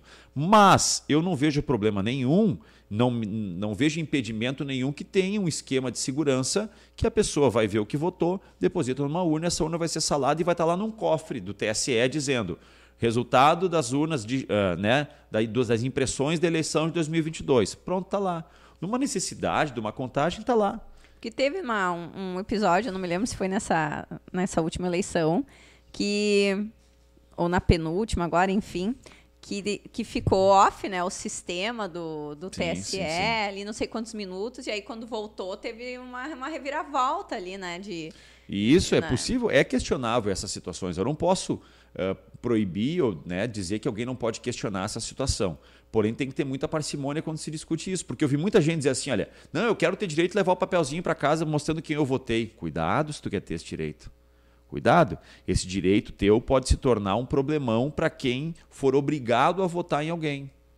E isso acontece muito no Brasil. A gente está falando aqui, inclusive, no Rio Grande do Sul, onde a escala disso é menor. Sim. Mas tu vai lá para o Nordeste do país, onde tem muito coronelismo ainda, que é quem manda na cidade, que é um fazendeiro, às vezes que é dono de 10% ou 50% do território de um município. Sim. Ele vai ter, onde, digamos, as 60% dos empregos de uma cidade estão dentro de, na mão de um único empresário. Ele pode muito bem dizer: Eu quero fazer uma fila e quero ver todo mundo se votar no meu filho, se votar no meu tio ou no candidato que eu mandei. Então, isso é uma discussão eu sei que é polêmica, eu estou discutindo aqui, daqui a pouco tu vai começar a tomar uns xingamentos aí nos comentários, mas é uma discussão que tem que ser feita, né? Uh, então, vou, repito a minha primeira frase. Eu fui eleito pela urna eletrônica três vezes.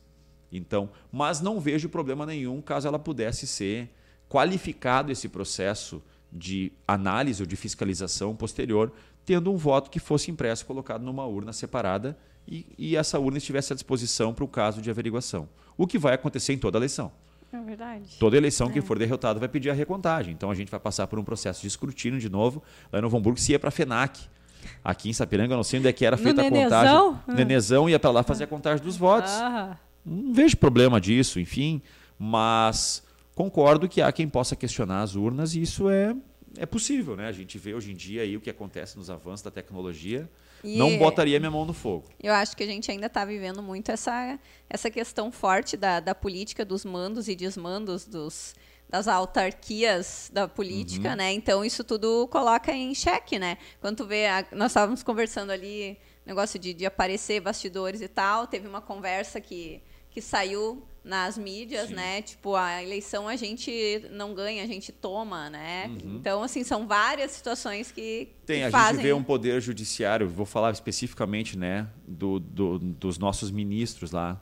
Uh, extrapolando muitas vezes a sua área de atuação. A gente vê isso aqui na nossa esfera, aqui no Rio Grande do Sul, nós deputados congelamos o orçamento por quatro anos e simplesmente o Tribunal de Justiça se autoconcedeu um reajuste de 16,34%.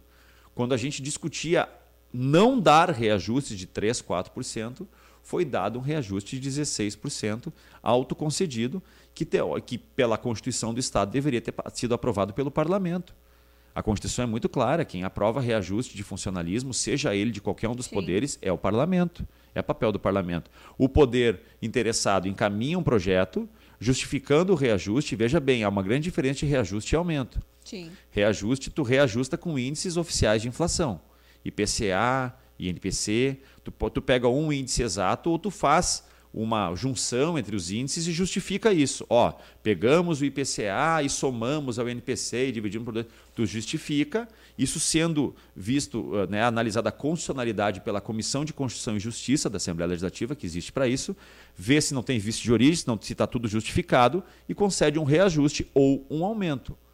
Às vezes se te fala, ah, vamos dar um reajuste tanto. Não. Se não tem embasamento, discussão e dados embasados daquele reajuste que tu está repondo a inflação, aí é aumento, não é reajuste. Então a gente teve um processo de aumento salarial que nós discutimos e que foi extrapolado. Eu e outros deputados, capitaneados pelo Sebastião Melo, hoje prefeito de Porto Alegre, que foi meu colega por dois ah, anos, sim. capitaneados por ele, na nossa frente parlamentar de combate aos privilégios, nós protocolamos uma ação judicial pedindo a queda desse, desse aumento. Isso foi julgado em Brasília e deu pertinente, não, quer dizer, não, não acatou a nossa denúncia e está lá dado. Está lá tudo certo. E, acabou. E fica por isso. E fica por isso e, uhum. né, e o povo que trabalha e pague. E não duvide se daqui, os 10 anos não descobrirem que tinha uma vírgula fora do lugar e que por que, isso ah, gerou uma ação e tem que repor um. Ah, vou entrar. Cada um lá vai receber mais 350 mil lá, porque tinha um erro nas contas. Mas é brincadeira, né? Que é... é a gente tenta, né, Carol? Uh, assim, eu não vejo tantas situações aqui na nossa esfera estadual, mas na esfera federal a gente está vendo Absurdos. muito extrapolando o poder que não caberia, né? Recentemente agora a gente teve aí uma ação, inclusive, contra empresários de uma suspeita que poderiam estar tá fazendo tal coisa. Bom, eu imaginei que nós estamos vivendo naquele tempo do filme do Tom Cruise, aquele do... do futuro lá, onde eles conseguem adivinhar que a pessoa vai cometer um crime lá. Ah, né? é. Por eu nem sei Sabe que é filme? É, um filme que tem, onde eles conseguem saber antes da, da hora que a pessoa vai cometer um crime. É um filme famoso lá do Tom Cruise, que eu não lembro o nome agora. Minority Report. Isso aí. Eles têm um sistema avançado que eles conseguem prever quando um criminoso vai cometer um crime, eles conseguem evitar. Talvez o nosso. É, Já está assim. Nosso, então, né? Sim, os nossos ministros têm o Minority Report, lá o programa lá, que eles conseguem saber. Porque os caras estão sendo condenados já uh, porque estavam organizando um esquema disso e daquilo. É difícil, então. É. Tô apanhando já aí nos comentários? Não, é? tá aqui é só aqui, ó, deputado Isura abrangendo é que tem É que tem pautas que quando a gente começa a abordar elas, Sim. a gente está vivendo um momento onde muitas vezes as pessoas não querem ouvir a tua opinião, eles querem que tu concorde com a opinião deles. Exatamente. É bem diferente uma coisa tu, da outra. Tu ter opinião é uma coisa que Eu acho, eu acho afronta, a coisa, né? eu tenho uma facilidade, talvez seja uma coisa pessoal minha, eu tenho uma certa facilidade de lidar com o contraditório. Eu também me digno, me ferve o sangue, mas eu, eu tenho uma, eu consigo muitas vezes ouvir o contraditório mas é uma coisa cada vez mais rara as pessoas ouvirem. Quando a gente vê, uh, deveria ser um avanço, mas tem gente que acha engraçado, eu acho triste quando vê alguém botar assim na rede social. Fiz uma limpa na minha rede. É. Não preciso mais estar lendo besteira. Bom, legal, né? É uma opção tua, só que Poxa, qual é a dificuldade de conviver com o contraditório, né? Pessoas perdendo amizade, pessoas desfazendo amizade porque eu penso diferente de ti. Ah, tu pensa assim, eu penso assado, então te odeio. Não, calma.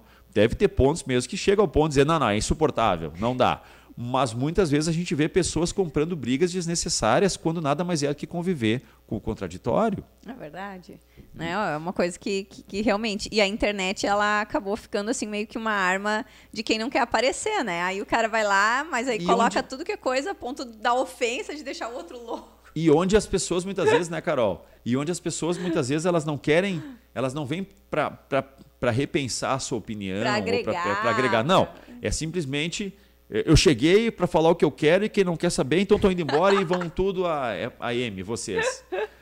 né? Uma coisa aconteceu uma vez, eu era vereador em Novo Hamburgo, e bem rapidamente uma pessoa, a prefeitura fez uma compra, eu era oposição, lá era a administração do prefeito do Partido dos Trabalhadores, Luiz Laurman, eu era oposição ferrenha na Câmara de Vereadores, não oposição ideológica ou sistemática, oposição porque fazia um monte de, de coisas que eu discordava mesmo e eu, e eu Uh, tanto que era chamado de turco louco naquela época lá, porque meu nome, barbudo, careca, com cabelo raspado na época e com o nome de turco e sur, né, com essa cara de turco, eu era o turco louco.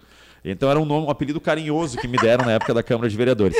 E alguém botou na rede social, num grupo, assim: ah, olha só que pouca vergonha, a prefeitura comprou tantas geladeiras num preço tanto.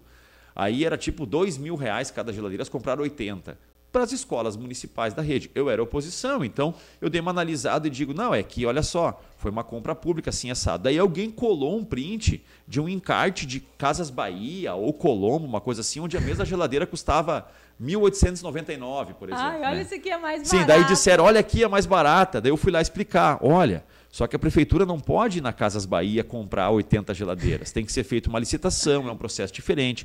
Cumpre uma lei, uma lei 8666, que regra as licitações. Expliquei tudo isso. Aí botou, ah, mas ainda assim é uma pouca vergonha, podia comprar cinco ali então, e as outras daí economizava 500 pila. Eu digo, olha, não funciona assim, porque a empresa que forneceu provavelmente vai ter que dar uma garantia de que nenhuma vai escola vai ficar sem, por exemplo, se queimar um aparelho até tu consertar, vão repor. Tem todo um processo. Expliquei tudo. E no final ele botou assim: ah, defendendo o PT. Quer dizer, ele não queria entender o processo. Não. Ele queria criticar e eu estava atrapalhando. Ele queria chamar alguém de ladrão, safado, sem vergonha, e eu, chato, estava ali tentando explicar que não era bem assim, que podia até ser, mas que numa análise prévia eles estavam simplesmente cumprindo um regulamento, mesmo que era oposição ao governo. O mais fácil era entrar lá e dizer, aham, bando de ladrão. Era isso que ele queria é, ler. Era verdade. Só que eu, chato, estava explicando. É que nem o cara que chegou para o outro e disse assim, bah, eu tô pé da vida. Não, mas calma, cara, não fica assim. Isso vai ficar tudo bem. Não, mas eu tô pé da vida. Não, mas calma. Ele diz assim, mas eu não quero explicação, eu quero ficar pé da vida. Então tem gente que não quer ser atrapalhada quando quer ficar pé da vida. E daí a gente tem que deixar. Tem que deixar, não dá para atrapalhar isso. Então foi mais engra... foi engraçado porque eu era oposição ferrenha e botou, ah, defendendo o prefeito ou defendendo o PT. Eu disse, não, estou querendo te explicar como é que funciona o processo. Agora, se tu quer manter a tua se manter na ignorância, né? no sentido mais literário, de ignorar, de entender o assunto. Estava dando uma aula ali explicando como é que funcionava a compra Sim. pública. Se ele não queria entender, bom, paciência, deixa ele ficar full da cara, então, que eu estava atrapalhando ele. E Sur, eu tô incrivelmente agradecida, né? Porque novamente estamos nesse bate-papo, né? Duas vezes tu já já me lá presenciou com a, com a tua presença, né? E, e, lá em Novo Hamburgo cantamos juntos, ainda fui ousada, né? é verdade. cantamos juntos. E eu quero que tu faça a tua, tua fala final, pode falar um número, pode fazer aquela pra galera, né? Pode olhar na, naquela ali, Éder, nessa aqui?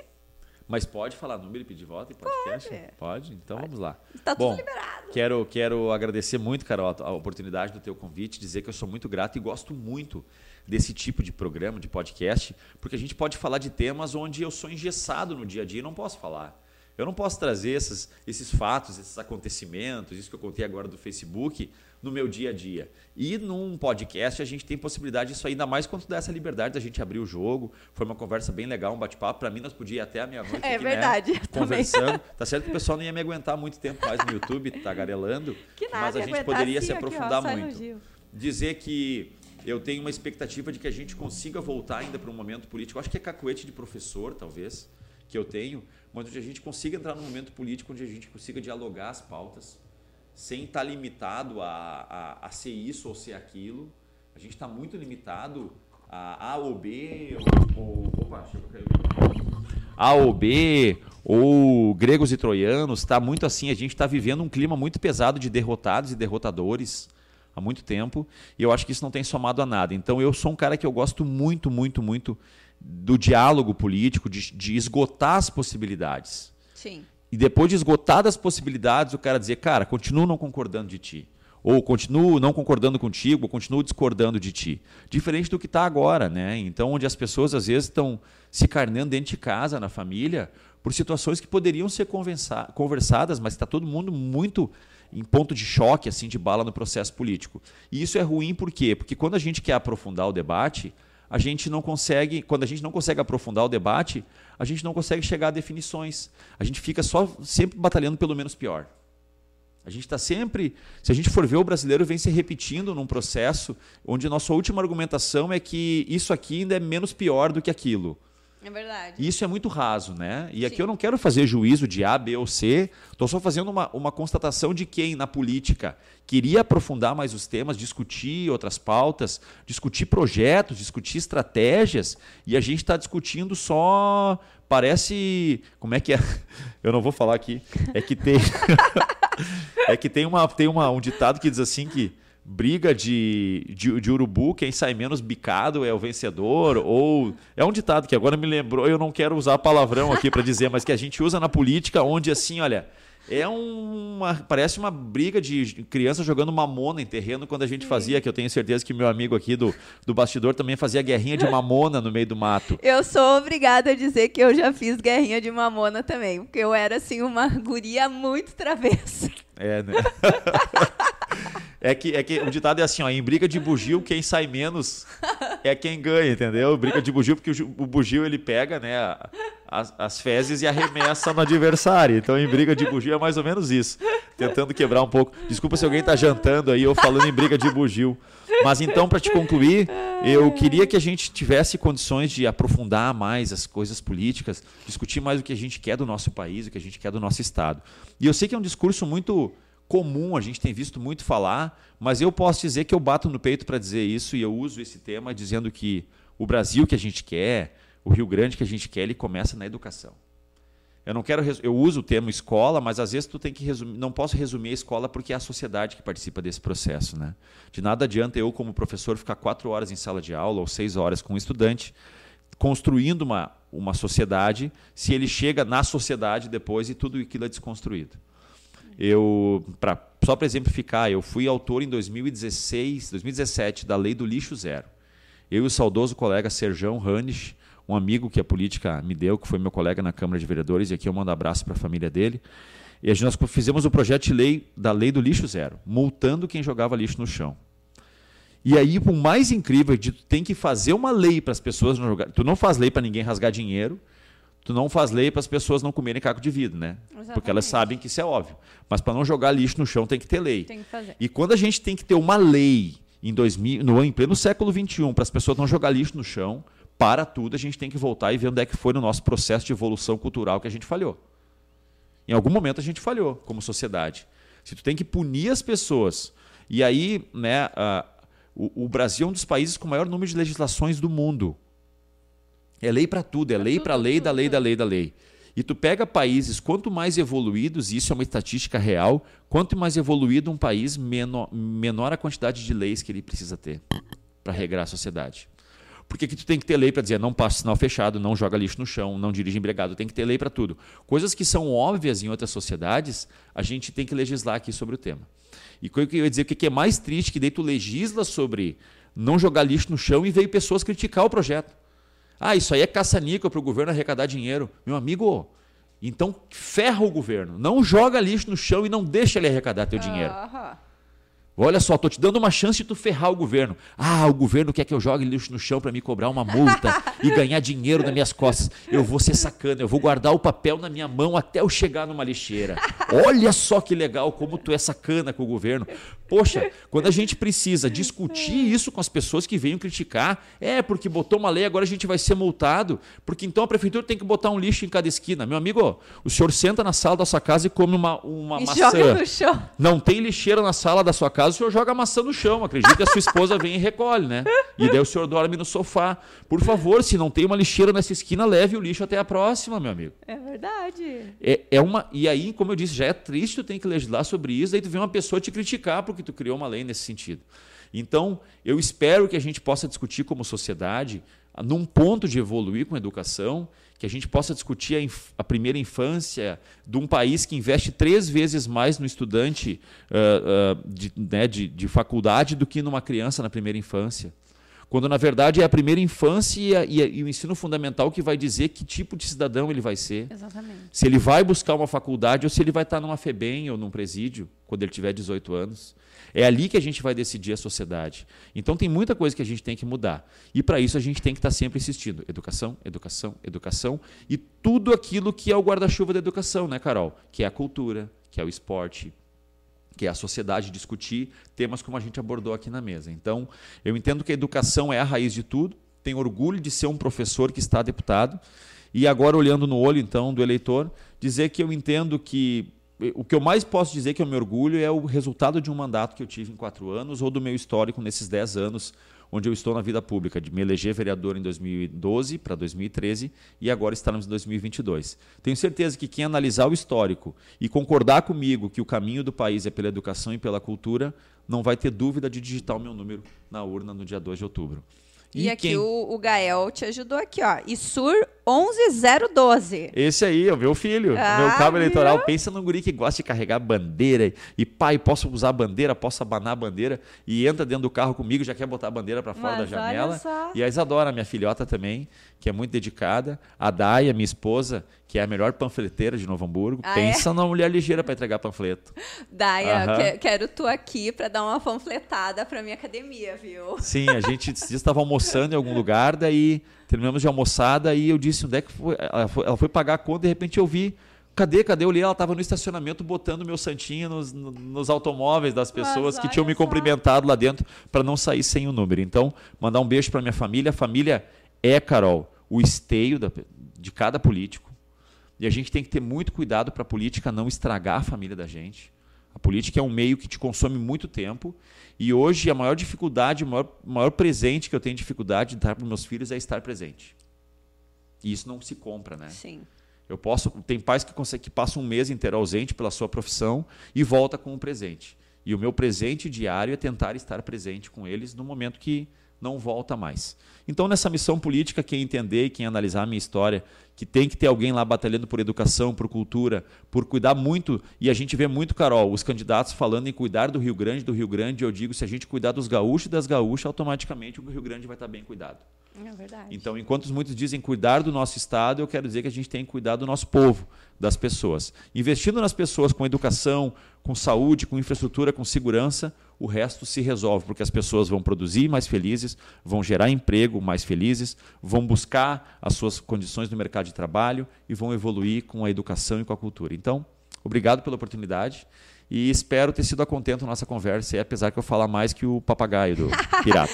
Podcast é para isso. É. Não, eu que agradeço a tua presença mais uma vez aqui, né? E sempre que a gente puder, a gente vai vai, vai se, se encontrar aí por, por essas TVs da vida, esses programas da vida. Muito obrigado. Né? Agradecer o carinho, Carol, de todo mundo que acompanhou, a tia, a produção, por eu estar aqui. E foi um prazerzão mesmo conversar, uma conversa muito descontraída, onde tu deixou, deu liberdade para que eu pudesse falar. Leiam o livro também, As Aventuras de Izzy Gael. Quem quiser pode entrar em contato para auxiliar as crianças da campanha da AMI. É a história de duas crianças que ficam muito tempo na internet e no final de semana eles vão para um sítio da avó que não tem internet e lá eles têm que brincar de esconder, brincar de pegar, tomar banho de chuva, que foi uma maneira que eu encontrei enquanto professor que tinha que em sala de aula dizer guarda o celular, guarda o tablet, guarda isso, que eu me sentia muito repressivo fazendo isso, porque é uma tecnologia que veio para ficar no dia a dia dessa juventude, e daí eu encontrei uma ferramenta lúdica para que o professor pudesse abordar o equilíbrio entre a brincadeira eletrônica e a brincadeira saudável do dia a dia, do convívio. Então isso acabou virando uma história. E para finalizar, é, é o primeiro de um segundo livro que está tá para sair aí, que vai tratar sobre inclusão. É uma pauta que eu me debruço muito, que eu me dedico muito. Criei a Frente Parlamentar de Educação Inclusiva na Assembleia Legislativa. E se eu puder um dia voltar para a sala de aula, e pretendo voltar, vai voltar a ser onde foi a minha raiz lá no início, trabalhando na educação inclusiva. Gente, pais, então, né? O livro do ISUR é o Pra... As Aventuras de Ezequiel. E comprando o livro vai estar ajudando as crianças da AMB. Quem quiser pode entrar em contato para saber do livro na nossa rede social, através do, do nosso Instagram, que é Isurcor, K-O-C-H. A alemoada aqui da região É, sabe, sabe. né? O Có. E Surcó, pelo meu Facebook, redes sociais, e conheço meu trabalho por ciclismo e cicloturismo, que a gente não falou, pelo Porto de Arroio do Sal, pela infraestrutura viária da região, pela trabalheira que eu tive para botar os redutores de velocidade na RS 239, quando não tinha contrato do governo. Então tem muita pauta lá para vocês acompanhar, e eu tenho certeza que vão ver que a pluralidade de pautas vai fazer com que vocês pensem com carinho sobre eu estar mais quatro anos na Assembleia Legislativa. Obrigado, Carol. Agora eu parei de falar. Gente, então. Beijo, pai e mãe. Ah, beijo pro meu pai e pra minha mãe e pra você, né? Aham. Rua Saturnino de Brito, sem número, Jardim Botânico. Não, qual era o número? Vai dizer que tu sabe. o- 74, 74. É, o endereço da Xuxa. Agradecendo demais a sua audiência, né, aos nossos patrocinadores. Cibela, o resultado nos define. Instituto Mix Profissionalizante, formando profissionais e transformando vidas. Academia Biocenter, Estética, Cabelo e Companhia. Morena Boutique, né? Todo mundo que faz acontecer o nosso podcast e, óbvio, os nossos apoiadores. Altabox Marketing Digital, que é quem produz o nosso podcast, e Eco Coworking, onde estamos aqui, né, sentadinhos, eu e o Isur, conversando com vocês. E é Eco Coworking Sapiranga, gente, porque agora temos também em Taquara. Então, semana que vem temos mais um episódio, né, mais um Carol Transforma especial eleições, e eu tenho certeza que vocês vão continuar com a gente. Quero convidar vocês para uma novidade. Essa apresentadora aqui foi convidada para apresentar o Carol Transforma podcast especial cooperativismo. E o primeiro episódio vai ser essa semana, sexta-feira, às 16 horas. É um horário alternativo e eu tenho certeza que vocês vão adorar. Então, eu espero vocês na terça-feira que vem, às 19h30, no nosso bate-horário, bate-canal, né? Habitual. E agora, um horário alternativo na sexta-feira com especial cooperativismo. Eu espero vocês. Um beijo e até lá!